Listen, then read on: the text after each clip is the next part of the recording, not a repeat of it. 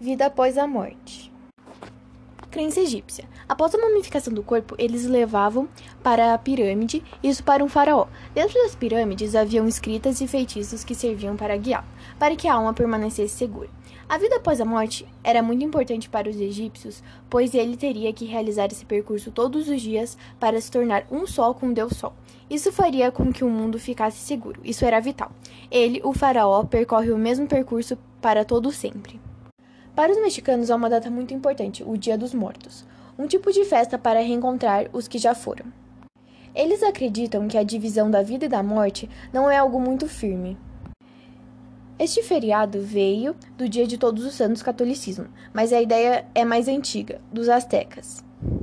Para os astecas, o sacrifício era algo vital. Eles acreditavam que o sol ia perder seu poder, que as plantações iam acabar sem o sangue humano.